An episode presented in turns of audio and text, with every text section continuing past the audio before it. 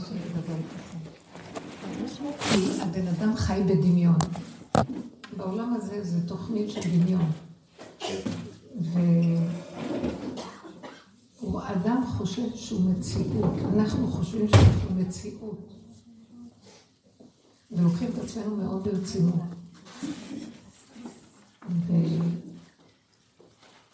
ואני לא מדלגת, לא משנה אם זה בן אדם שהוא חילוני להבדיל לפי ולא בן אדם חרדי או דתי ששומר תורה ומצוות, זה לא משנה.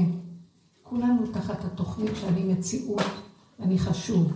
לפחות החשיבות של אלה שלוקחים את חוק התורה הזה, בעצם אה, רציניים עם חוק טוב, והם רוצים להיות צדיקים, חיוביים, טובים. גם אלה רוצים להצליח, אבל התכנים הם אחרים. להצליח במקצוע, להצליח בדרגה, אה, אבל כולם רוצים להצליח, כולם רוצים להגיע, כולם שואפים להיות ברמה, להיות בטוב. וזה הדמיון. ואין אדם מת וחצי תאוותו בידו. מה שאנחנו לא עושים כדי להשיג עוד ועוד ועוד, אף פעם לא נגיע שהשגנו. גם אם השגנו אחרי רגע, והשלל בידינו אחרי רגע, לא נייחה לנו. מחפשים עוד משהו עכשיו. הלאה. ילכו מחיל אל חיל. ומה רע בזה? לפחות יש לאדם תוכן שהוא משיג. מה רע בזה? אבל זה לא משנה שהוא רוצה להשיג איזו מטרה. זה לא הנקודה. הצורה. זה לא המה שהוא עושה, זה האיך שהוא עושה את מה שהוא עושה. זה כרוך במתח, בלחץ, בדאגה, בתחרות, בקנאת איש מרעהו. אפילו אם נצדיק את זה ונגיד קנאת סופרים, שזה דבר טוב, קנאת סופרים. אבל הבן אדם שמקנא, לא חשוב מה הערך שלו, כמו שרבנו אמר, אלף מיטות ולא קנאה אחת. כאשר לקראת סוף ימיו, יהושע מקבל את השכינה, את הדיבור של השכינה, ומשה רבנו לא שומע. תקשיבו, כל השנים זה היה הפוך. יהושע מחוץ למשכן, ומשה רבנו מקבל את הקול של השכינה, פתאום הפוך, לקראת סוף ימיו. יהושע מקבל את הדיבור, ומשה רבנו אומר לו, מה אמרו לך? אפשר להבין את זה? ואז מה אומר לו יהושע? אתה אמרת לי מה שאמרו לך כשדיברו איתך? אז הוא אמר אלף מיטות ולא קנאה אחת. משה רבנו. תקשיבו, אה, חבל שלא הבאתי איזה פיוט שפעם כתבתי על ארץ הפלאות. אולי, אה, איפה עיניו?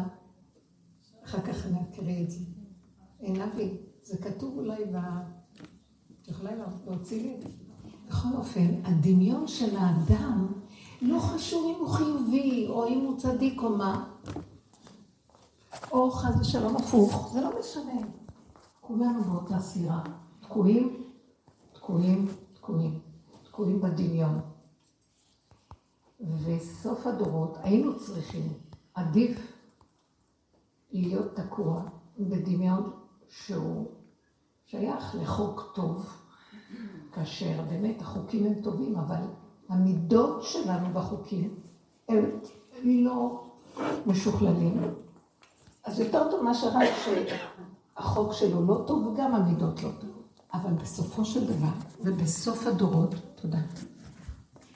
תודה לך. בסוף הדורות, זה הזמנים שלנו, כולם יהיו עייפים.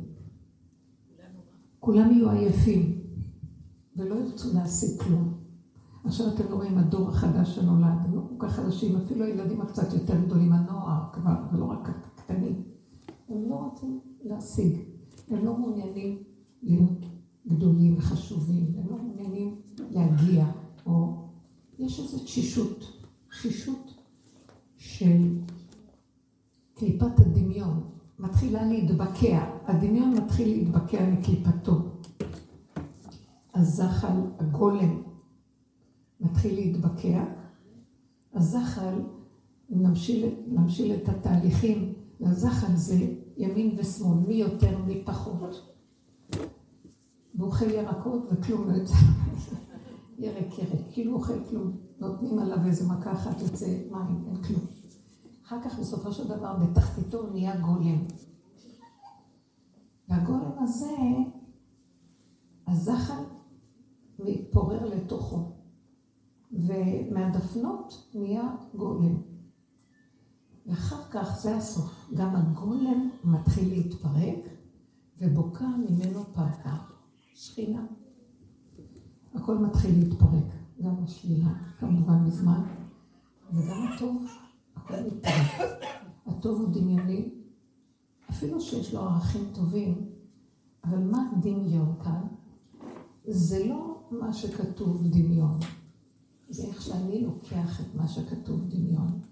אני רציני, אני חשוב, אני כאוב ואני שבור אם לא הולך לי. הסוף זה שכל זה יתפרק. הבן אדם לא יוכל להכיל יותר את השבירה, לא יוכל להכיל את הכאב, לא יהיה לו כוח להכיל את הצער, והוא יזהה שזה דמיון. כי הוא יזהה שמה שהוא לא מנסה להשיג, אין אדם מת וחצי תוותו בידו. אבל הישות הפרטית, העצמית, תתחיל להתמוסס לו. החשיבות תמות לו. הרצינות תיפול יחד איתה. ואז האדם יוריד ראשו, ושח גדלות האדם, וגברות אנשים תיפול, והדיר בלבנון ייפול. וכל רמי הקומה ועליזי הגאווה, הכל יתפרק להם. והשארתי בקרבך, כמו שכתוב בצפניה פרק עם עני ודל, וחסו בשם השם, אנשים פשוטים. שרוצים לנשום וליהנות ולהגיד תודה. ילדים קטנים במלכות השם. לא מחפשים גדלות ולא מחפשים הישגיות והצלחות. זה לא אומר שהם לא יצליחו, אבל לא יהיה משמעות להצלחה כמו שקודם. יצליח, הדלתות ייפתחו, מושיטים יד, יהיה גילוי שכינה. הכל יתקיים. לא יהיה עמל ולא יגיעה, ולא יהיה צער, ולא רוגז ומכאובים של התחרות ושל ההתייגעות. לפום צער האגרה ייפול. אי אפשר יותר להצטער. לא רוצים שכר. לא, כדאי לך להתאמץ, תרוויח. יגידו הילדים של הדור החדש, אני לא רוצה להרוויח. כדאי לך להתאמץ, אתה תהיה צדיק. אני לא מעוניין להיות צדיק. אני רוצה ליהנות ולהודות ולהיות פשוט. עייפנו. הדרך שאנחנו עובדים עליה שנים, שזכינו מבית מדרשו של רב אושר, ולפי משנתו, זה לפרק את הדמיון. כולנו מדברים אמונה, השם, הנקודה הטובה שבאדם. וכולם מדברים דברים רוחניים וגבוהים, כולם כותבים שירים, הכל מדהים. אבל הכל יושב על התשתית של דמיון. המילים מאוד יפות, והגעגועים נכונים. אבל אחרי שאדם שר את השיר שלו, סיפרה לי מישהי השבוע, שאמר אחד הזמרים ממשפחת בנאי, לא יודעת איך קוראים לו, אהוד בנאי. והוא אומר, זה מעניין מאוד, קהל מלא אנשים ואישה, וכולם נהנים, אבל אני לא אכפת לי מאלה שנהנים, אני תמיד טר ומחפש מי מפהק באמצע, ומי לא נראה שהוא באמת נהנה. מעניין, לא כולם נהנים. ואני דווקא הולך אחרי האחד, שתיים, או כמה כאלה בצד, או באיזה מקום. וזה עושה לי לא נוח. ואז ישר אמרתי לה, זה מה שאמר המן, וכולנו שם בדיוק, ולא הוא, ואני. וכל זה אינו שווה לי. יש שם עץ חמישים אמה גובה, משקיף על כל העולם, כולם משתחווים לו. מי ידמה לו, מי ישווה לו. ורק מרדכי לא יכנע ולא ישתחווה, וכל זה לא שווה לי, אומר לזרש אשתו ולאוהביו. מר עליו החיים, צר לו. אבל זה לא, זה אני, זה התרבות שלנו. כי זה הרצון להיות כמו אלוקים, וייתן כאלוקים מבית היוצר של עץ הדת, ואז אנחנו כל הזמן רוצים להיות כמו אלוקים, ולהגיע לשלמות. וכל הערכים בספריית הערכים הגדולה שלנו הם ערכים מאוד יפים. מהו רחום ופתח רחום, מהו חנון ופתח חנון. חסד כי הוא בעל חסד, הוא גומל חסד עם המתים, תגמול חסד. אנחנו רצים אחרי ערכים מדהימים ומשייפים את הדעת, לברר אותה שהערכים יהיו נכונים. אבל הצורה שאנחנו מקיימים את זה שנים על גבי דורות לא עוזר לנו שבאמת זכינו למידות האלה, מהו רחום אף אתה רחום. אתם לא מבינים כמה חסד אדם יכול לעשות. שנים. ואחר כך, אה, כמו שאני חושבת, ואחר כך אני יוצאת לרחוב, ומישהו מבקש צדקה על זה, ויוצא לי, אני לא רוצה להכניס את היד לכיס, מעצבן אותי כשהוא צריך צדקה. נראה לי שהוא יכול עוד לעבוד. ולמה כזה צעיר מבקש צדקה? ויש אחריו עוד חמישים, אז למי אני אתן קודם? והחשבון מתחיל לתפעל לי את המוח, ואני מכניסה את לכיס ויוצאים לי שתי פרוטות, ואין לך צער יותר גדול מזה, אני התכוונתי רק לשקל. אז אני אומרת לעצמי, כמה שנים של עבודה על חסד, ונשארתי אותו ככלב ששב על קיו. וזה משנתו של רב אושר. האדם לא משתנה, אבל אנחנו מצווים לתפעל את המוח וכן לאחוז בספרייה הנכונה, בערכים הנכונים. זה דבר אחד, זה דין אחד. הדין השני, שמה שאני לא אעשה, שלא תזוח עליך דעתך, ולא תחשוב שאתה מגיע, ולא תחשוב שאתה בשמיים, כי מיד אתה מבקר ושופט ודן את כל מציאות האחר, שאתה בטח יותר ממנו. וגם אם אתה גם חושב שאתה לא, אבל את השני אתה חייב לבקר. אז בין הידיעה לבין ההשבה אל הלב ולחיות את מה שאתה עושה במידה, ברמה של מידה קנויה, שזה קניין אצלך, 500 שנה הבדל. אין קשר בין זה לזה. ולקראת סוף הדורות אנחנו נבין שאנחנו בתוכנית של דמיון, של שאיפה, של גדלות, של חשיבות, שזה, ואנחנו רצים אחריה, וזה כל העניין של לקבל עול. אתם אכלתם מעץ הדת? תאכלו אותו, מה שנקרא, תאכלו אותה, תרימו את השק ותלכו, יאללה. למה? זה לא משנה אותנו במילא, אבל בסוף אנחנו נהיים עייפים ומגלים את התרמית מרוב תשישות. כי מעגל גורר מעגל, גורר מעגל, גורר. העולם לא נהיה יותר טוב. הבן אדם באמת מחנך את עצמו להתאפק וללמוד לעשות דברים טובים ולא רעים שלום. אבל ביסודו הוא לא משתנה. בא ניסיון קטן שסותר לו את הגדלות, מישהו נוגע לו ביבלת של איזה דמיון עצמי שלו, הוא נשבר, קשה לו. הזמר הזה התוודה על זה, הוא אמר, הכל שומעים אותי, זה לא. מה? למה הם לא? מה? מה קרה שאני לא אותה מצליח לרצות? ואנחנו רצים אחרי הדמיון הזה ולא מצליחים אף פעם לסדר אותו. וזה מה שאמר קהלת בהתבוננות העמוקה שלו, חכם מכל אדם, כל אבנים אוהל הבל הכל הבל. מעוות לא יוכל לתקון, אין חדש תחת השמש, מה שהיה הוא שיהיה. ומי יבוא לפני השליט ויגיד, אני עשיתי דבר חדש, כבר עשו את זה קודם לפניך. אף אחד לא יצא מפה מישהו אדם שמתבונן באמת ואומר, השגתי. כל אחד, כל אחד אחרי 120 שלו הולך לעולמו. מה זה עולמו? בעולם הדמיון שיצרנו פה.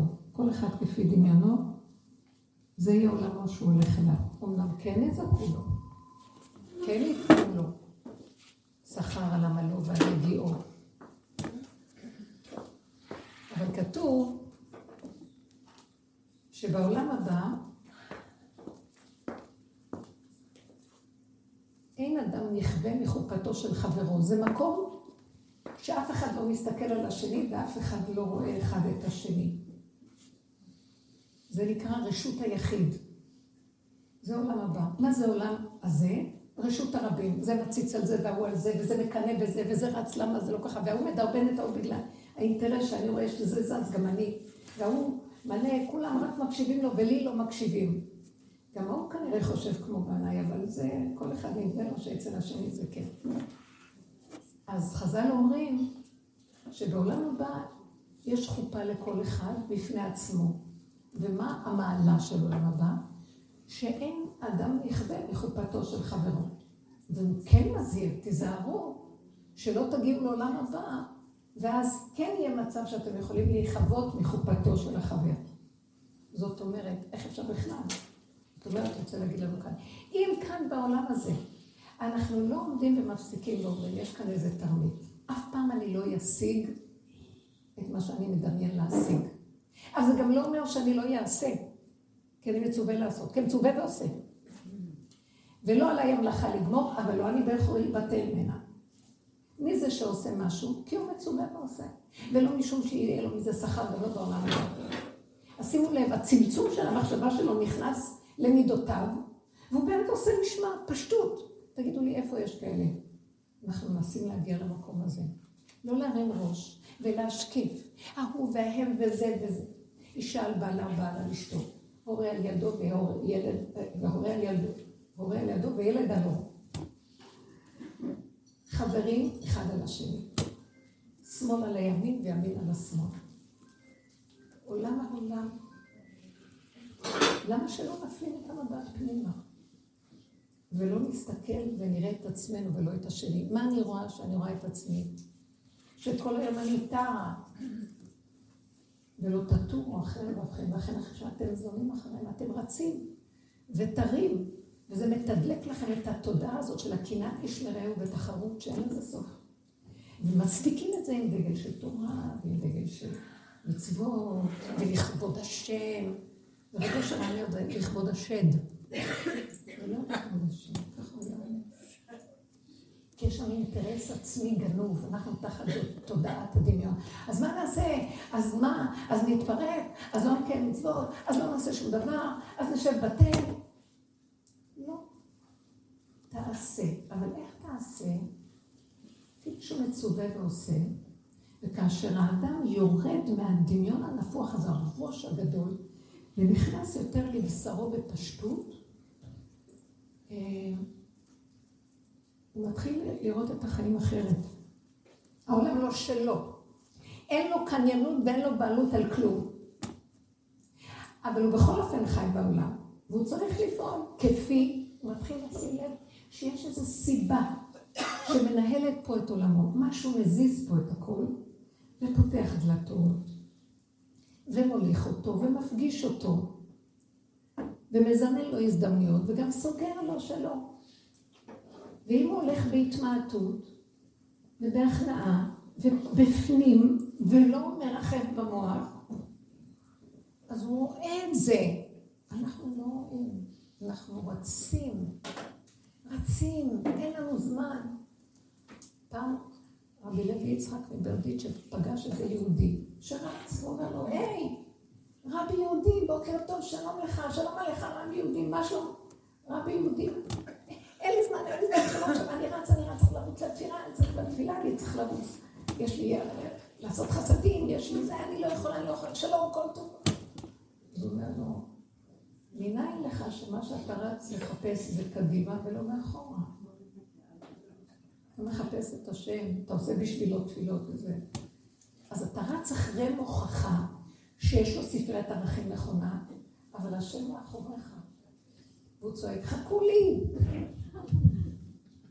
כלומר, אתה רץ אחרי המוח. תוריד את המוח לתוך הבשר, ואז תתחיל לראות שיש קצב אחר לאמת. זה לא המוח. זה נכון, יש שם ערכים. הערכים האלה צריכים לרדת לתוך המידות. זה לא יכול להיות שרק נהיה עם ראשים של ספריות מהלכות. וברגע של ניסיון, מוכיח לנו שאנחנו נגועים, לא עומדים בזה. יש לנו מצוקות, אנחנו מאוימים, לחוצים, אנחנו אחוזים, והתחושה היא של שבויים במשהו מתסכל. לא יודעים לשים את היד על מה, אבל מצדיקים. אבל יש לי ספריית ערכים חשובה. אז החלק הראשון של התיקון של העולם שנעשה על ידי עם ישראל והתורה הקדושה, זה היה באמת הבירור של הדעת. וסוף הדורות, כל כך הרבה דורות עברנו, וכמה גלויות. ואנחנו בסוף, ורואים. ועדיין לא עשינו, והשבות האלה לבביך. בין וידעת לי והשבות, יש פער מאוד גדול. זאת אומרת, אין מציאות של גאולה בלי לגמור את התהליך השני, של לקחת את הדעת ולהכניס אותה לתוך הלב. ושנדע, כשלוקחים את הדעת ומכניסים ללב, הדעת משתנה. היא לא נשארת כמו אותו דעת שהייתה בספרייה. חז"ל אומרים, אין עומדים על דברי תורה, אלא אם כן נכשלים בהם תחילה. אין עומדים, זו הכוונה, אתה לא קולט מה שאתה לומד באמת, כמו שאומרים, נפתלי האסימון, עד שנכשלים קודם. כלומר, מה שאתה חושב שאתה יודע נעלם לך. זה לא עובד, זה לא זה. איפה זה נעלם לי? אבל אני שיננתי ואני יודע. כי אתה יודע לדעת, אבל זה לא מצרך, זה לא מאמת. לא הצלחנו להוריד את זה, שברגע של ניסיון, אותה ידיעה ברורה, מה הוא רחום ואתה רחום. כמו שהוא רחום, גם אני רחום. אני לא רחום.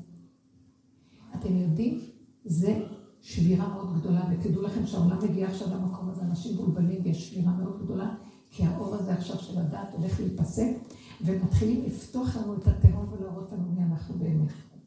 זה כבר קורה הרבה זמן.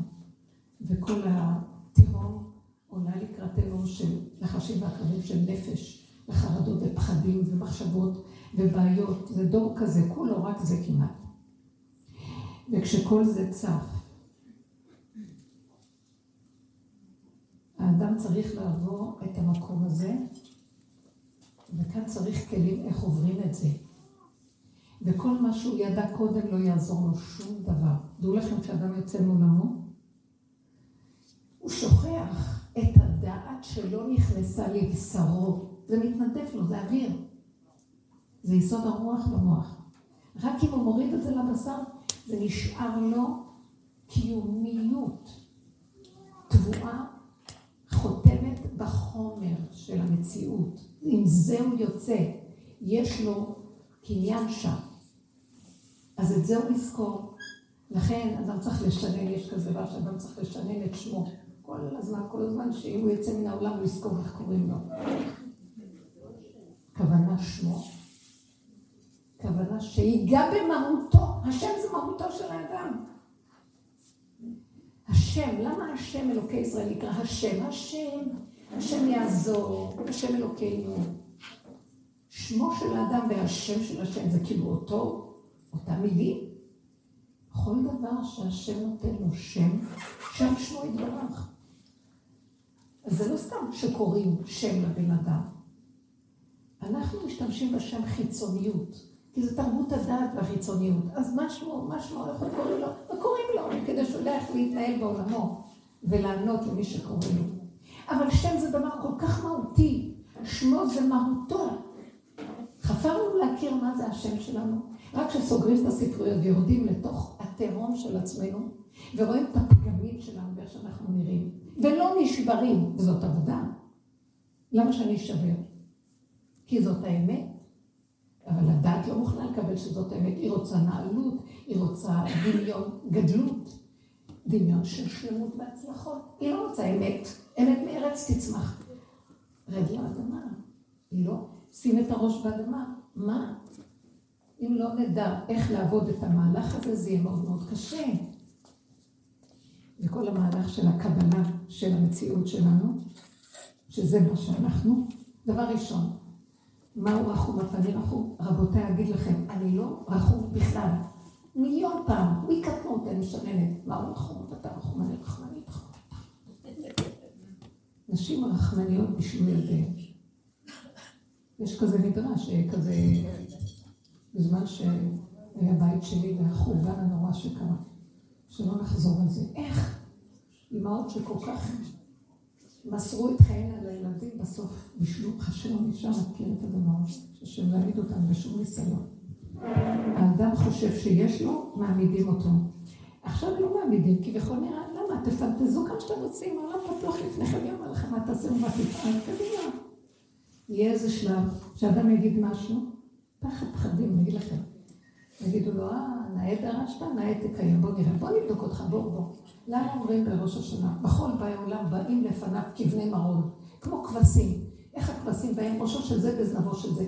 כל העולם הולך ככה עם ראש באדמה, ואנחנו הולכים ככה, עוברים בסך לפני אה, יום הדין, שזה גילוי מלכות השם, ואדם נידון. אז איך האדם יעמוד שם? מוריד ראש? פחד פחדים, שמא ירים ראש, יזהו אותו, יגידו לו בוא תעמוד בצד, בוא תעמוד בו, מישהו ירים ראש, בוא נבדוק אותך. אתם מכירים איך שעוברים עם שהשוטרים לא יראו אותנו. רק, רק לעבור. זה הזמן הזה, להוריד ראש. אבל זה מאוד קשה, אם אדם לא יודע למה להוריד ראש. אז השם יעזור לנו להוריד ראש. אני לא רוצה שהשם יעזור לי להוריד ראש. אני מתנדבת קודם. מי שפותח בית דין קטן בתוכו ודן ושופט את עצמו בתוכו קודם מההתבוננות, לא ידונו אותו. כי הוא עושה את המאמץ לראות. כי מודה ועוזב ירוחם. אבל מכסה פשע ולא יצליח. זה זמן של התבוננות, הכרה. הבאת הדעת, לא שלא נדע, אבל שיהיה פרופורציה. השתדלת לאכול לראש מרוב דעת, וקורסים, ולימודים, וידע, וזה. זה שרלטנות של גנבת דעת משוגעת.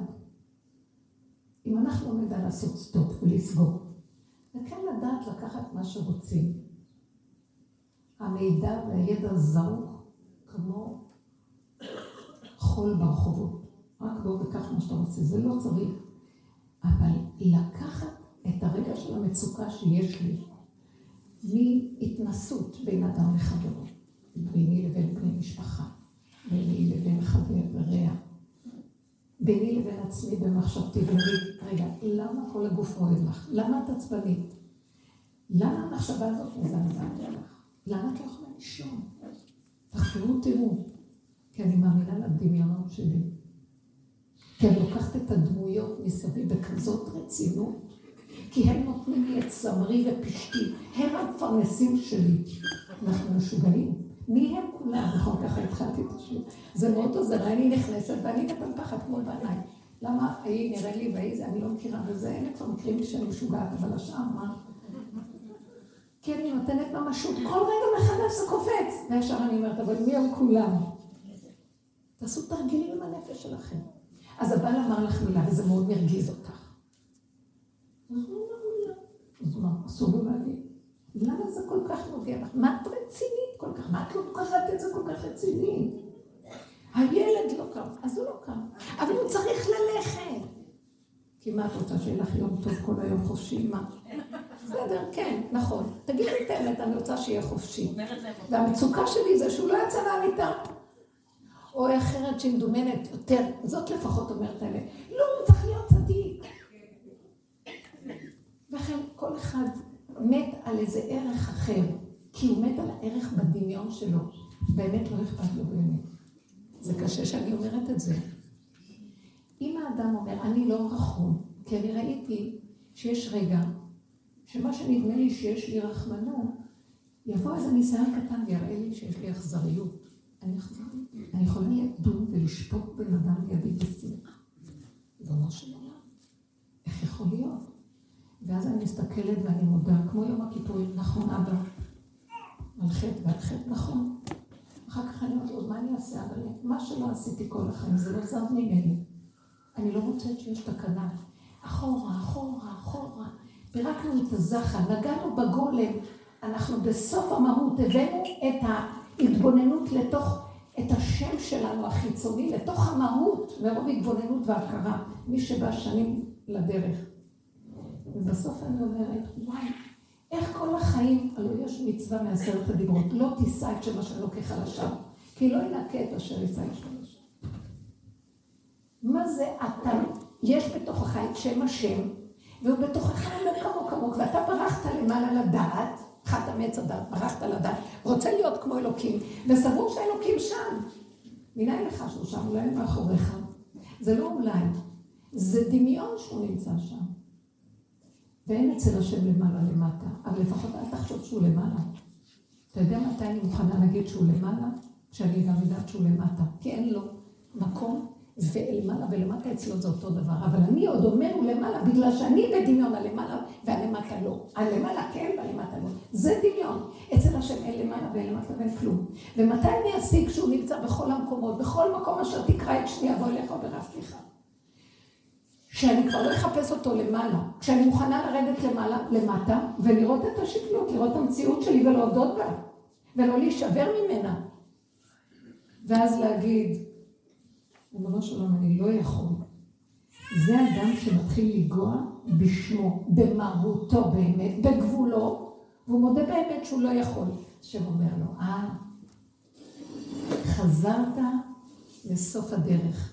זה התיקון של חטא הדת. שאמרנו, ונהיה כמו אלוקים, וכל השנים אנחנו מפתחים את זה והדורות. לא, אני לא יכול, אני לא יכול להיות כמו אלוקים, אני אפילו לא בן אדם. איך יכול להיות? את זה השם רוצה לשמוע מאיתנו. לא.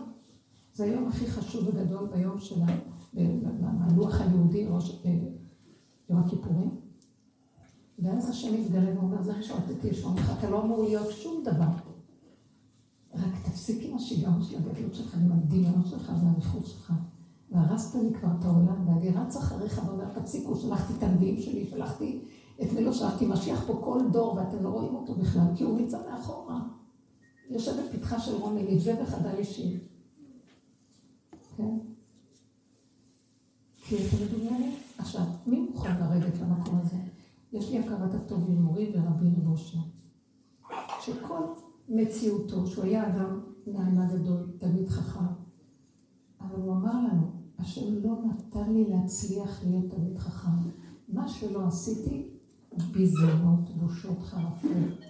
לא הלך לי. יכולתי לעמוד מול קהל גדול, והכנתי של פני הישיבה, והכנתי את מה שאני צריך למסור, את הדרשה או את ההלכה שאני מדבר, בדקנו בתורה, בגמרא, ואני באה לדבר אותה, ואני יודע הכל, ואני מדבר שטויה, מישהו מדבר מהפה שלי הפוך. ואני עומד מול כולם. ובסוף אני אומר להם, אני לא יודע, ואני יורד, יש לך ביזיון יותר גדול מזה? קבלה ועדה, וכל מיני דברים כאלה. בסוף הורדתי ראש ואמרתי, אני באמת לא יודע. אתה רק מראה לי שאני לא יודע. אני בא לדעת, ואתה מראה לי שאני לא יודע. בסוף כולם יהיה ככה. כל הגדולים והחשובים.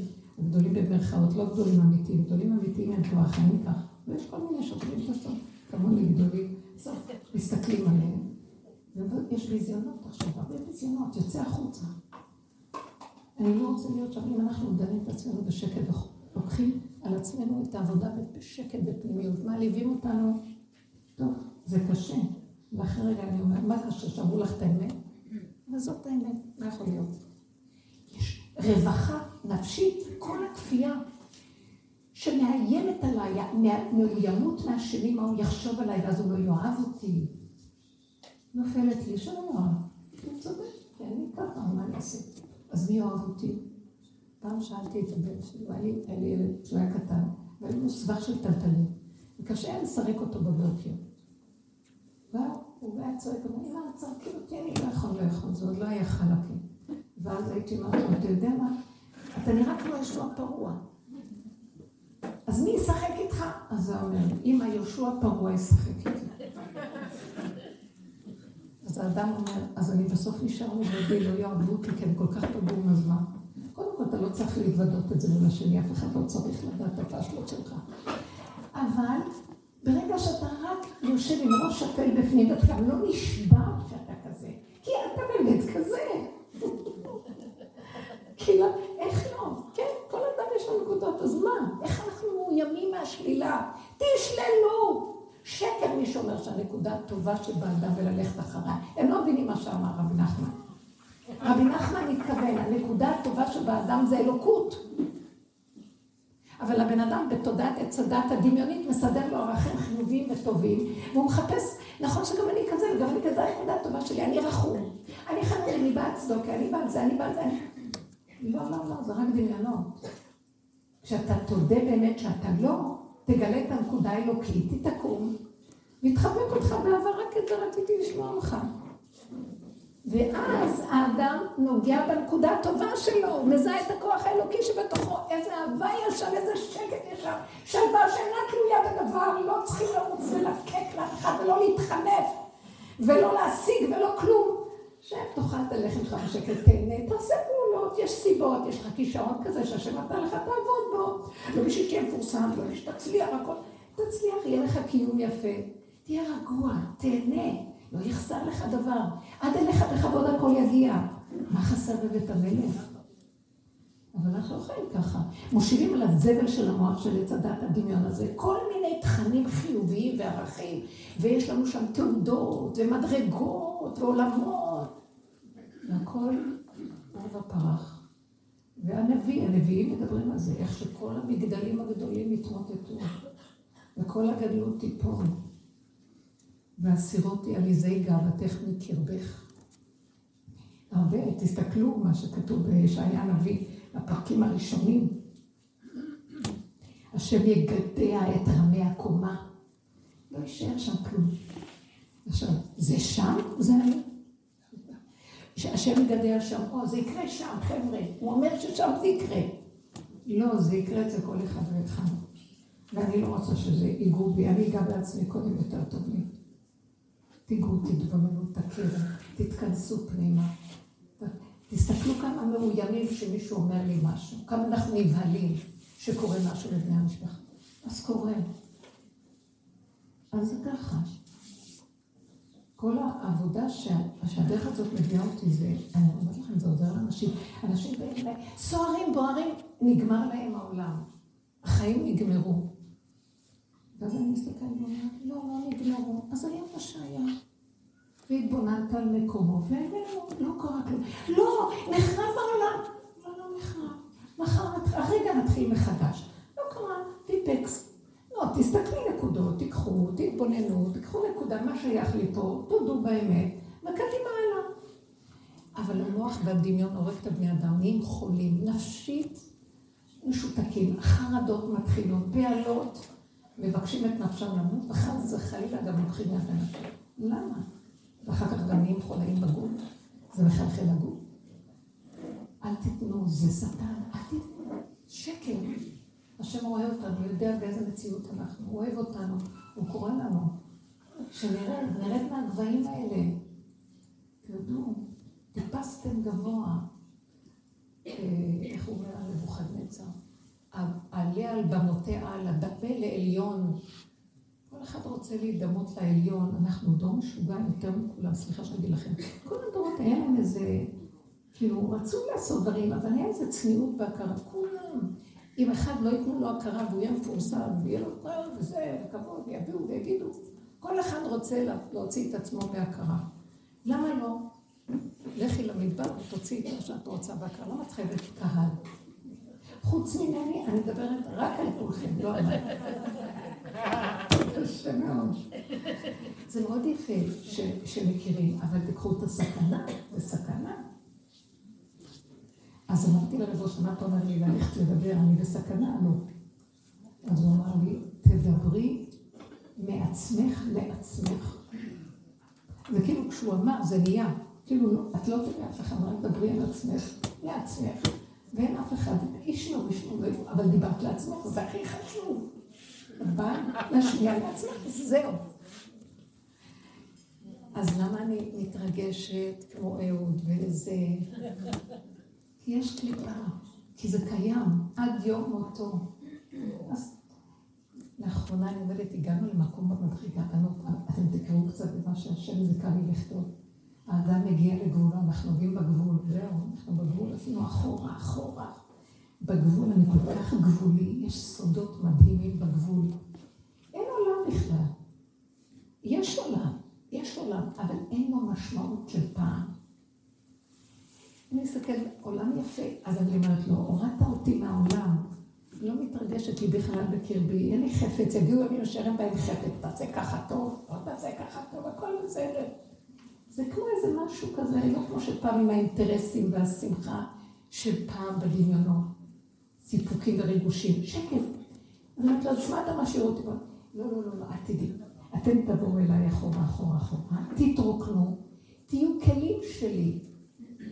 גולם, שדרכו הפרפר מתגלה, שכינה תקום, תקומת השכינה היא מלמטה. צמח דוד עבדך תצמיח. פורח איזה משהו מלמטה, בתוך האדם. עכשיו את הולכת בעולם. אני לא רוצה שתצאי בעולם, אז תוציאי אותי בעולם, מה יש לי לעשות פה? די, אין לי כוח. לא. את תישארי בעולם, אני צריך את הכלי שלך, תיכנס. ואני מדברת אליכם, אני נכנס בכלים שלכם, איך שאתם לא הולכים, דרככם, אתם מדברים ואני פועל.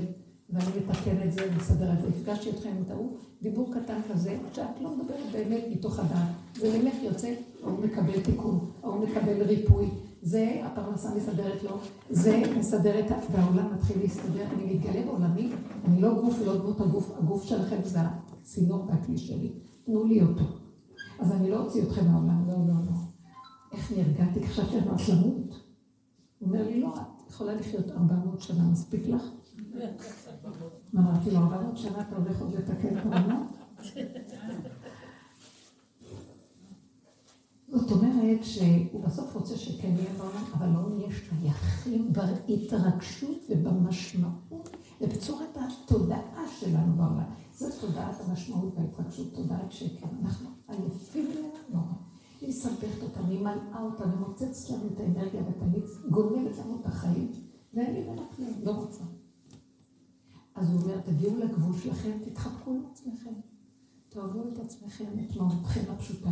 לא לבקר את השני, כבר מזמן אנחנו מבקרים, ולא לשפוט ולא לדון את השני. ממנו ניקח לעבוד את עצמנו, אבל גם את עצמנו לא לשפוט ולא לדון ולא לבקר.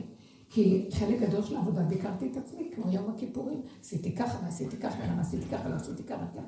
עד שהגעתי לגמרנו, עד שהגענו ואמרנו, די, מה שלא נעשה לתקן, מעוות לא יוכל לתקון. אני רק נופל, כי ככה העולם בנוי, זה התוכנית של העולם, תמיד יהיה מי שיפיל אותי פה.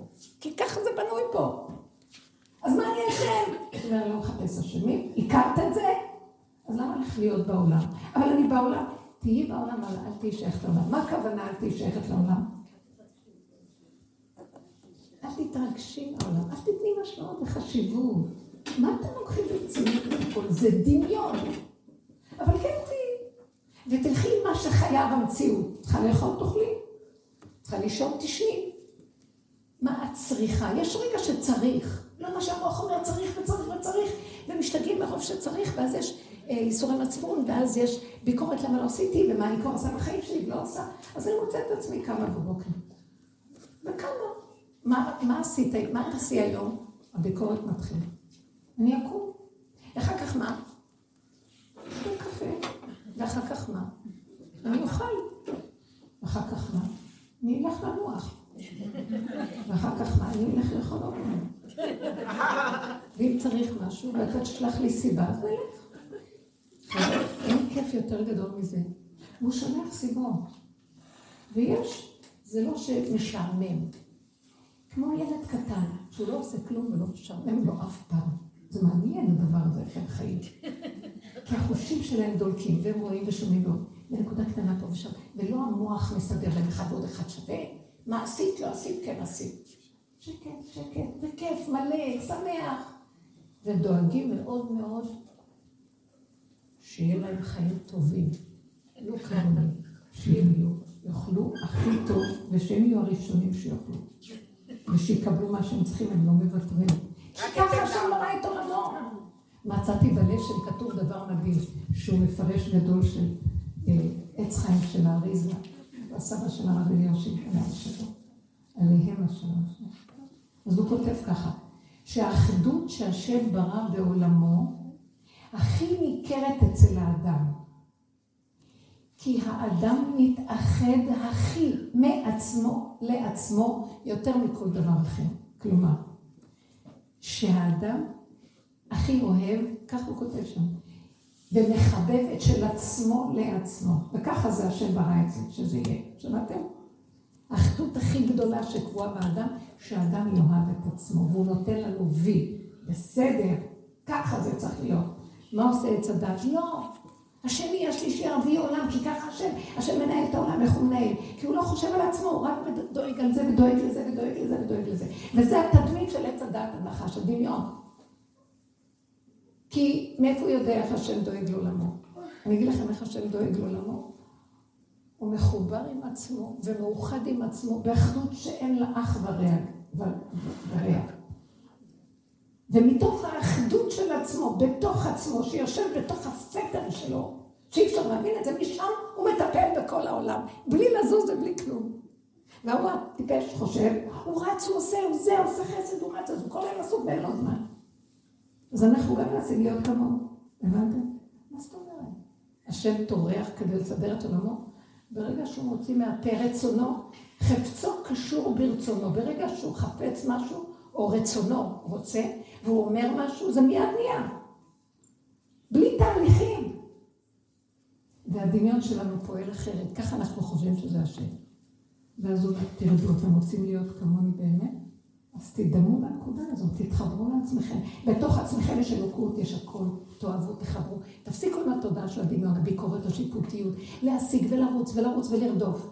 כן היינו צריכים לעשות את זה כל הדורות, לפונצה, אגרא, ולעמול ולהתייגע, אבל לא בשביל שנשיג משהו, בשביל שנדע שלא יכולים להשיג ונהיה תשושים, ונודה באמת שלא יכולים. באמת אנחנו חינכנו את עצמנו לא להיות כמו אומות העולם מופקרים. אה, אז אם לא משיגים את השם ולא יכולים להיות משהו, אז בואו נגנוב ונעבוד ונעשה מה שבא לנו. לא. כי אנחנו מצווים שלא, ובכל אופן עדיין נשארנו גבוליים שלא יכולים לעשות כלום, רק שהשם עוזר לנו לעשות. אם אין השם עוזר לו, הוא לא יכול לו. שמעתם? פשוט. אז אם כן, למה אני לחוץ? לא עליך המלאכה לגמור, ולא אתה בן חורא להיבטל לנו, תעשה. וכשאתה עושה, למה אתה לחוץ? כן, צריך. בן אדם בנה בית. הסכמנו להינשא ולהיות בבית. הסכמנו למבנה הזה. אז עכשיו יש לנו אחריות מסוימת לעזור למבנה הזה להתקיים, כי זה רצונו יתברך. הביקורת הורסת. השיפוטיות גומרת על הבית. כעס רוגז דין ודברים, ויכוחים, מה לא? תורידו ראש. אז למה להיות שם וזהו, אין תקשורת, אז בואו נברח מהמבנה. לא.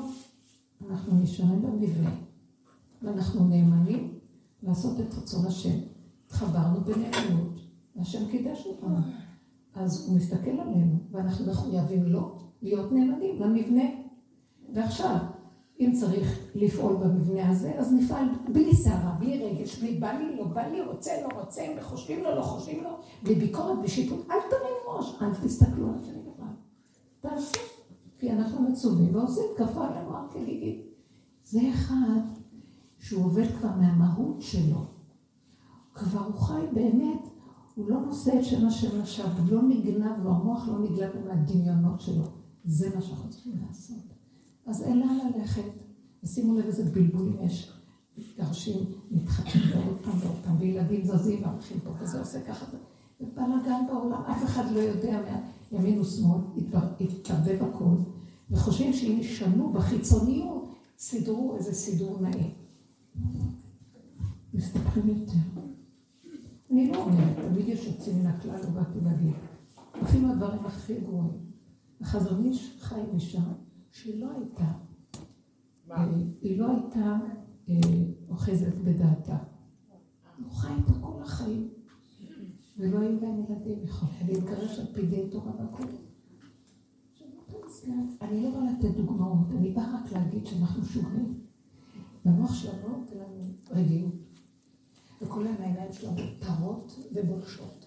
ומצדיקים את התורה ואת השכל, כי זה צריך ככה, צריך להשגיח על הילדים, תשגיחי על עצמך. שלא תשגיחי על הילדים מעבר למידה, ואז תראי שמישהו בתוכך, משהו יקום וישגיח והכל יהיה בסדר, אין מושלכים. הכל בסדר. אנחנו מחריבים, ההתרחבות והדמיון גונב אותנו ואנחנו סובלים מזה, וכל בני הבית סובלים. ואנחנו מסוכנים, אנחנו סכנה מהלכת. אנחנו אב נזיקים, במשנה, האדם הוא אב נזיקים. אז העבודה שלנו, רבו שהיה אומר, תסתכלו על עצמכם, תתבוננו, תכירו, אנחנו סכנה מהלכת, תורידו ראש, תקבלו אחריות. זה לא שאתם אשמים, אבל אשמים אנחנו. רק לשעתו, במקום להגיד, וואו, השני אשם, תגידו, אני אשם. וגם אתה לא אשם, אף אחד לא אשם פה, זה תקוע. והדרך היחידה לצאת מהתקיעות זה מודה ועוזב לפני השם ירוחם. בלי שאני מודה, אני אומר, נכון, אני מודה שלא בסדר, אבל הוא גרם לי. זה מתכבד לא לחברו, לא זה ולא כלום. אני תקוע. ולא רק זה, כשאני אומר אני תקוע ואני בגבול, מקבלים כזאת חמלה לעולם, רק את רוצה לחבק את כולם ולהגיד, השם תגאל את העולם הזה, את כולנו תקועים, גם גויים. יש חמלה גדולה. תרחם, הכל תקוע. חוץ מרשעים באמת שמרגיזים. אבל השם הכל תקוע, תרחם, תתגלה בעולמך ותעשה סדר. כי אנשים סובלים פה מאוד. אז uh, נגמר השיפוטיות הזאת, שקט. גם לא צריך את ה... יש מקום שאת עצמנו נשפוט יותר טוב מאשר את השני, אבל גם זה כבר עוד מעט סוגרים גם את זה. זעקו דורות, הרבה זמן עומד שהפתחים פתוחים. בואו, בואו כבר, עומדים לסגור את הפתחים, זה כבר לא יעזור. גם אם יתרצו לעשות עבודה, זה כבר לא יעזור. סוגרים את האפשרויות, חלונות ההזדמנויות נסגרות.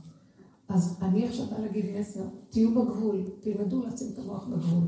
ואם בא לכם איזה שלילה וכעס ורוגז, תכניסו את זה פנימה, ואל תאמינו למוח הזה, הוא סכנה מהלכת. הוא גומר עליכם ועל הסובב שלכם, אני אומרת, לא, לא, לא, לא, לא, כל אחד יעשה מה שהוא רוצה, ואני הולכת לשנות של עולם. אם עברתי את המצוקה הזו וזה עובר דרכי, אני מעבירה את זה אליך, שאתה תבוא דרכי, תתקן את העולם. אתה יכול גם לא דרכי, לא יודעת מה, תגלה איך לבוא, להיכנס פה ולעשות סדר. תרחם על העולם שלך. אנחנו נועלנו מלמצוא את הפתח. אין כאן תיקון לבני אדם, זה עכשיו רק התיקון הכללי, שזה ממנו יתברך. אין לבני אדם, אבל הוא צריך את הגופים שלנו. הוא גם לא צריך את הגופים, אבל דרו לכם, אם הוא בא ואין גופים, זה כמו פצצה אטומית בלי כלים, בלי, זה פשוט הורס את הכל. אז לכן הכלים מרגיעים את האנרגיה, ויש על מה לשבת. תכינו כלים. כלים זה אדם שהוא קלה ונצעד מהאגו שלו, זה כאילו, תכילו. זה גם לא נקרא להכיל, זה נקרא אין לי ברירה. אני אומרת לו, אני לא מכילה. כי המוח שלי רוצה להכיל, הוא חושב שהוא גדול. ואני באה ואומרת, לו, שלא תנסה אותי, אני לא מכילה כלום, תרחם עליי. לא שלי, זה שלך. אמרתי סוד מאוד גדול. מה את פוחדת מהחתולה? היא בתוכך. היא בתוכך. מה את חושבת? אנחנו פוחדים מהגנב שיגנוב, ואנחנו ישנים איתו מחובקים בפנים. כן, אנחנו מכוסים ולא רואים את עצמנו. אני גם הייתה מתחת לחתונות. כל פעם שאני רואה, אני רואה איך שהשם שולח סיבות. נכנסה לי איזה חתולה, ב... יש לנו כזה תעלה שעשינו לאוורור, והיא נכנסה שם. ואני יושנת בצד, והחתולה מתהלכת לי על הראש. נכנסה שם בתעלה הזאת. קרעה את הרשת ונכנסה. ואז אני צועקת, אימא לחתולה, חתולה. אז בעלי אומר, השם שלח אותה שתסתכלי בעצמך.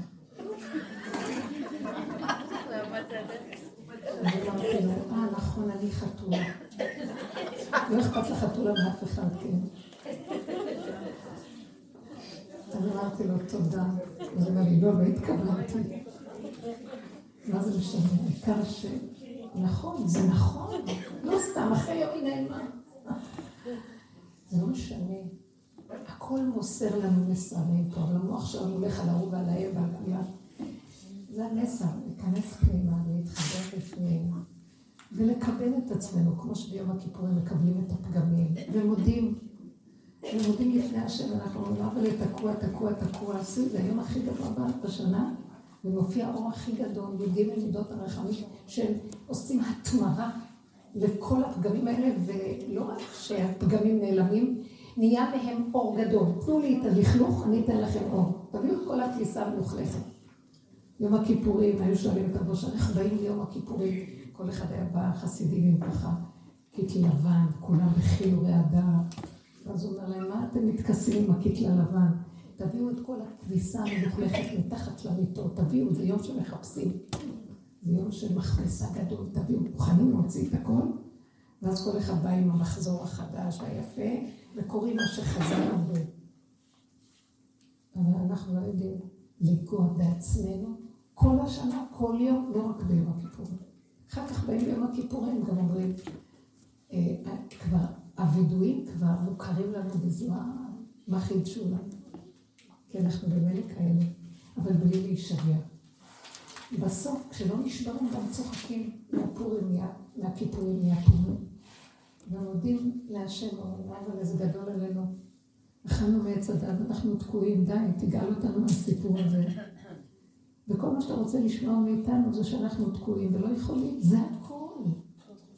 ואם אנחנו לא נגיד את זה, הוא יגרום לנו שנגיד את זה ויכניע אותנו, חס ושלום, שלא יהיה במכות, ונוגעים בבני אדם היום. חס וחלילה, חס ושלום. עדיף שאנחנו נקדים ונגיד, ולא רק אה, נסתפק במה שחז"ל כתבו לנו. עם הקיט ללבן, באמת, באמת, להיכנס פנימה ולהודות. החתולה הזאת זה, אני רואה, כזה דבר, רבו אומר, מה את קופצת? כי החתולה. את מפחדת מהחתולה? שם השם נקרא עלייך, ואת מפחדת מהחתולה? כי את לא נוגעת בשם השם שנקרא עלייך. כולנו. אז אם כן, הוא לא, הוא לא בא להגיד לנו, למה את לא נוגעת בשם, הוא בא להגיד לנו, החתולה, שלחתי אותה להראות לך משהו, את שמה לב? זה מה שרציתי רק. הוא לא מצפה שנהיה יכולים לסדר את זה, רק הוא רוצה שנודה ולא נתכסה ונגיד, לא, זה חתולה, ואני... לא. לא, לא. כל רגע בא משהו אחר, הילד מרגיז, הבעל אמר, הסבתא והדודה והמשפחתיות שחונקת ומשגעת ונמאס לי, ואז אני רואה, מה את באה בטענות למשפחה? את יצרת את הגיהנום שלך. תאכלי אותה, תודי באמת. ואז אני אומרת לו, אבא, אני יצרתי את זה, כי ככה זה סדר הדורות, חד גדי אחד הרג את השני, וגם אני עושה אותו דבר. אז מה אני אעשה עכשיו? תודי באמת ותגידי לי, תקוע, תקוע, תעזור לי אבא. די, עייפתי, אין לי כוח לפרנס את הדבר הזה. אני תקועה בתרבות משוגעת שמכריחה אותי לרוץ אחרי זה ככלב ששב על קיאו. רחל ותתגלה, ותגאל את עולמך. אני מוסרת לך את הווידוי שלי, מוסרת לך את האין אונים שלי. גם אני לא רוצה להיות בעצבים ורוגז. אני רוצה להגיע לילד קטן שהוא אומר, אני לא יכול, והוא נהנה מהחיים. זה מה שאני. תגידו, אני לא יכול, ולכו לדרככם, תהנו. מה שאתם יכולים לאכול, אתם יכולים, לשתות יכולים, תתענגו, תשמחו, תגידו תודה. זהו, ואני אוסיף ואתן. שזה בראתי את עולמי. תגלו אותי בעולמי, תחיו איתי, תהנו, איך חיים עם השם. בכל משהו מעשי שקורה לנו, אם זה שלילי, אם זה חיובי, תגלו אותי בתוך זה, המצוקה של חתול, מצוקה של כלב שהסתובב פה, כל דבר אחר, חרדה מדבר אחר. זה אני שלחתי, זה כל דודי דופק, פתחי לי, זה לא סתם. בשנייה כלב הולך וכולם הולכים. תבדקי מה שמזיז אותך. ואני לא יכולה לתקן, טוב, אז בוא נתקן. אין פתרון למצב הזה. זה חטא קדום שהוא כבר מעורב בדמים שלנו. אפילו משה רבנו אמר, בסוף, אלף מיטות ולא קנאה אחת, שאני אקנא, משה רבנו, פן כאדם רבו. הוא מקנא, זה קפץ. כל אחד במדרגתו, משה רבנו. אז מה הוא אמר? הוא הודה באמת, הודה באמת ונכנע. השם רוצה את ההכנעה. ושך גדלות האדם וגדלות הנשים תיפול. ושנכיר שיש השם. נכיר שאנחנו לא אי אפשר להכיר את השם עם היכול, עם החיובי העליון. זה שקר, זה דמיון. רק כשאדם נכנע בלא יכול. אם הוא לא נשבר, כי הוא גם יכול להישבר ולמות לרוב דיכאון, ויכול לי למה הוא לא היה יכול. לא, לא, לא יכול באמת, לא יכול. לא. אז לא נעשה כלום בגלל זה, לא. מי זה שיכול להגיד לא יכול? ובכל אופן הוא פועל. אז איך הוא פועל? מזה שהוא רואה שיש מי שמזיז אותו ועושה לו את הפעולה. כי הוא לא יכול. מי הבן אדם שמגיע לזה להגיד שהוא לא יכול? אגיד לכם את האמת, שלא נוגעים בבני אדם. המכות הסוטות שלהם, והבן אדם רואה שהוא לא יכול. אנחנו לא רוצים שיכו בנו עד שנהיה קציצה. אבל מספיק פעם, פעמיים ושנודה באמת, זה מספיק. וזהו, למדתי לקח. אל תיגע בי יותר, שם תודה, תודה. תהיו דקים, זה פותר הרבה בעיות. לא משתגע ולא נמות מכאבים בגוף חשבונות, ולא יהיה לנו מצוקות של עוני וחרדה. רק תודו באמת, תגידו, ותעזבו את העולם, העולם לא שלכם, זה שלי. אני שמתי לב, כשאני אומרת לו, כשמשהו כואב לי, ואתה לא יכולה להכיל, אז הוא אומר לי, המחשבה אומרת לי בפשטות, חושבת שאת יכולה להכיל, אז בבקשה, ילכו במועצותיהם, ילכו בשרירות ליבם. ואז את צועקת, אני לא יכולה להכיל. העולם לא שלך, העולם שלי, עשית אותו מדי שלך. וכשעשית אותו מדי ישות ושלך וקניינות ובעלות, זרקת אותי מהעולם, כל השדים והרוחות שבעולם יבואו שם. אז אם כן, את לא רוצה לסבול? תגידי אני לא. ואני גם באה לך בטענה, כי את לא, לא בראתי אותך שתסבלי, בראתי אותך לענג אותך על עולמי, לשמח אותך, כל מה שפע ברכה, שמחה. בת מלך, למה שהוא לא ייתן לנו? ואם אנחנו לא, למי הוא ייתן אחרי כל מה שעברנו וסבלנו עם ישראל? למה לא ייתן לנו? אבל אנחנו עוד רוצים להיות יכולים. יש איזה סיפוק מהמקום הזה של העצמיות שיכולה. טוב, בבקשה. מי שנגמל מזה, מתחיל לחיות בגן עדן של השם כמו ילד קטן, שהוא חי. עכשיו תקשיבו, הוא כבר מפסיק להיות משועבד לעולם, בשפוט של העולם, והפרעה הרשע שולט בו. הוא בונה לו את ערי המסכנות של פתאום ורמסס, הוא הופך להיות חלקו ונחלתו של השם, שמניע אותו בעולמו, ויש מה לעשות להשם בבריאותיו. ישלח אותנו לפה ונעשה פה ונגיד מילה כאן ונגיד זה, ולא נדע שעשינו כלום, ופעלנו ישועות בלי לדעת אפילו. מה דעתכם? אבל הגאווה גונבת, והבן אדם רוצה להרגיש שזה הוא. אם לא ניגמל לזה, לא יהיה. חבל. זה מביא ישועות לבני הבית, מביא ישועות לילדים, לנסוע לשלום בית ולאחדות. השיגעון הפרטי והדמיון נופל, הכל בסדר, אבל למה לא? זה הגבול, הגבול נוהגים נוגעים במהות. אני אגיד לכם, יש כאן משהו, מהרגע שהגעתי, נורא נהניתי שקט, יש פה שקט, לא אני שמתם לב אולי? שקט מהותי, זה לא שקט רגיל, לא בגלל שזה לא קרוב לכביש. שם משהו באוויר, ונזכרתי שפה זה ים המוות, קרוב לים המוות. אבל אה, אני לא מרגישה מת, כאילו, אבל משהו פתאום קלטתי, פה עץ הדעת מת. ואז מי שנוגע בסוף במהות, כי זה המהות היא אותיות תהום. זה תהום, כלום.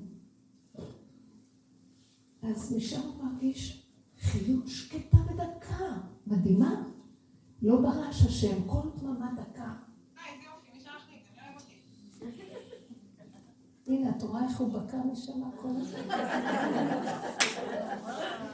דממה דקה, דווקא זה הקול שלי שם. באמת שקט, מדהים, מדהים. הם קוראים לזה קליה, כי זה ראשי תיבות. אה, קם לתחייה ים המלח. לא רצו לכתוב את זה. קמים לתחייה. יאללה. בואו תשאירו שנקום לתחייה. לא מחיאות כפיים לעבודה, לעבודה, להיכנס פנימה, ולא לטום אחרי המחשבות באנשים ומה הם עושים ולא עושים. תעזבו את העולם כבר, גם את הילדים ואת כולם. זה לא שלנו פה. רציתי רק להקריא לכם איזה משהו חמוד מפעם שעברה. כתבתי איזה משהו בעלון הזה שפה והשם. בגן התהפוכות, לא, לא ככה.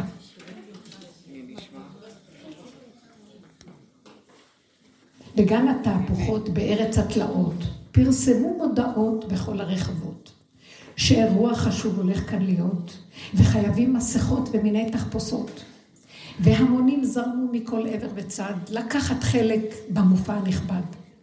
דוחקים נדחפים בעמל ויגיע לתפוס מקום אם אפשר ביציע. אמנם צפוף ומחמיק והמחיר אש ומה לעשות, ואחד מהשני מתבייש, שמא יגידו איזה קמצן וטיפש, שלא מעריך את האירוע המרגש. הווילון הופשל, והוא רם המסך, ומנהל ההפקה בכרוז פצח. מתחילה ההצגה שבה אתם, שבה הנכם צופים, כאשר בלי שתרצו אתם גם השח... השחקנים. והנה רעש ומהומה, בוקה ומבולקה, הלמות התופים ומיתר שנבקע, כינור צורמני וזיוף המנגינה, וקול בוקע ברמה נשמע, הוא המזה בא, האדון הגדול, האני הנורא. פנו דרך סולו הדרכים, תנו כבוד לאביר הגנבים. שהוא ואפסו שולט בלי מצרים, ובלעדיו מה חייכם ואינכם שווים. התמידו רק אחריו להיות נוהים, רק הוא יצילכם מלהיות משועממים, ולעולם לא יחסר לכם רוגז ומהורים. ומיד העולם ברגע יתמלא ענן ערפל ורוח סערה, זיקוקי דינור ומיטב התפאורה. להרשים ולהבהיל כל קהל ועדה, וחיל ורעדה ואימה וחרדה, והכל משתחווים בחיל ובעתה, רק שנרצה את האני, במרכאות, הנורא. כל מה שיגיד, הננו ונלכה. אמא, שואל הילד, מה עשינו ומדוע אנחנו פה? אכן נאם, גדול העניין ועצום עונשו, בשר ופחד יהיה תיקונו, ובכפל תשלומים חוב פירעונו, ועל פני דורות רבה עבודתו. אוי מי ייתן וכבר ייגמר לנו סיפורו. אוי לנו, בני היקר, הנה יגיע אדון הנורא. אוי, אוי נא לנו מחרבו השלופה. אמא, שואל הילד, תגידי נא לי, האם מישהו ראה אותו? מעניין מסקרן איך הוא נראה. לא בני, זה סוד ולא מרשים, ומטעם העלילה לגלות את הדברים. רק נסבול ונשתוק ונחריש, וכך נקווה את הסוף להחיש. והילד קטון, שובב וחכמון, נדחף בשורה להיות הראשון, ביצרו לא שלט, והרים את האישון, וצחוק חנוק נפלט לו בדיצון. הנה כל כולו זה האני, האדון, בסך הכל הינו גמד גמדון. נפוח כתפוח, מרחף כבלון, מנסה להיראות גדול כבריון, מנופף בסיכה ובטוח שזה כידון, מאיים וזועף כאילו הוא בחרון, אבל הוא בלי כוח ובלי הון, אפל וחדל, אפס וחדל, וכולו דמיון. באמת, איזה צחוק ממש שיגעון. זה האני, זה האדון? רץ לו הילד וטהור מדליק, הפסיקו הצגה, זה הבל וריק. זה שיושב לו על העץ הגבוה ועושה עצמו אדון ואלוה לא קיים בכלל ואין בו ממש. אני ואביון, כסיל ורש, מין צעצוע בובת קש, חי בכאילו, כמו עלה שנתלש. עד מתי אתם אבודים? הלא אין כאן שום יער וגם לא דובים. אין אני וגם לא אתה ואחרים, נגמרה התלאה ופסקו הבלבולים. האמת היא פשוטה ותוצאותיה חיים. רק צאו מן העולם, מגן התעתועים. אב הרחמן מלך המלכים מת, מתגלה על הכל בגאולת עולמים. והנכם מוזמנים לסעודת מלכים, והפעם זה יהיה בגן השעשועים.